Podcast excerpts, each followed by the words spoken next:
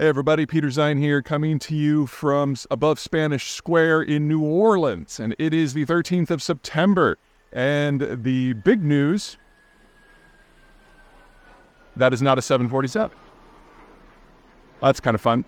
Uh, the big news is when you see this tomorrow, we will be within hours of a potential auto workers strike, the first one of significance in decades, and uh, potentially a very economically and especially politically consequential one.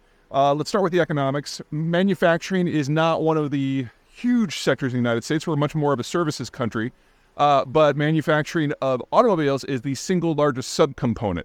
So the auto workers are threatening to strike if they don't get their way, which could take uh, the largest section of manufacturing offline, which would have uh, massive economic uh, ramifications. If they were to strike for as little as three weeks, it would be more than enough to throw the United States into a recession from the quarter. Uh, and considering that this quarter, we're probably going to see economic growth north of 5%, which is almost unheard of for an advanced country, uh, the economic impact obviously would be huge. Uh, the impact on specific types of automotive could be particularly bad. A lot of American automakers are attempting to launch new EV lines, and this was supposed to be the year that all of it hit the market, and this would just stop it in its tracks. So I can't tell you whether the strike is going to happen. They're asking for more than a one third increase in pay, but the damage they could do to the economy would be immense. So kind of even odds there. But in terms of, wow, it's there's some sort of party going over there because, of course, it's New Orleans and it doesn't matter that it's only Wednesday.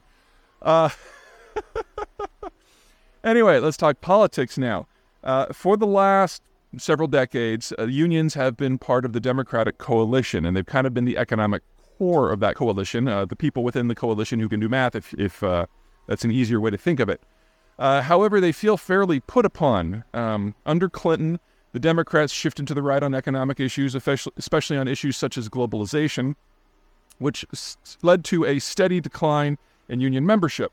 And as NAFTA took hold, a lot of union jobs vanished into Mexico. And as manufacturing then expanded in value added terms in the United States, most of the new jobs in manufacturing and auto went to places that were not union states, most notably Kentucky, Tennessee, Alabama, and especially Texas. So when you're looking at what's been happening with trade and with the reshoring of trade, unions really haven't benefited from that at all. And that's part of the reason why unions are no longer really functionally part of the Democratic coalition. Donald Trump was very effective at bringing them over to his side during his term. Joe Biden has been partially successful in bringing them back, but it's best to think of them as swing voters right now. And this is something we're just going to have to get used to the fact that the unions are becoming more of a linchpin in the American political process. And not just because they're in the wind right now, but it's a lot of votes. In the world we're evolving into, in the country the United States is evolving into, there are not enough workers. The boomers are the largest generation we've ever had. The Xers that are replacing them at the top of the pyramid of uh, worker skills uh, have a lower worker participation rate and the new generation coming in are the Zoomers, and they're the smallest generation we've ever had. So we're looking at a significant reduction in the availability of labor writ large in the system. And in that sort of environment, you would expect organized labor or just labor in general to have more and more pricing power and more and more political power. And that's before you consider that the problems in East Asia and the problems in Western Europe suggest that if the Americans still want stuff, autos or otherwise, we're going to have to double the size of the industrial plant.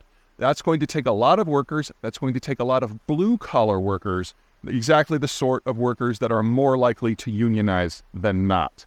So, what we're going through today, what we're likely to be going through through the next few weeks as these negotiations drag on, don't think of it as aberration. This is now part and parcel of the American economic and political experience. And whichever party the unions ultimately fall in are going to have a significant increase in their overall hold on American life. The end.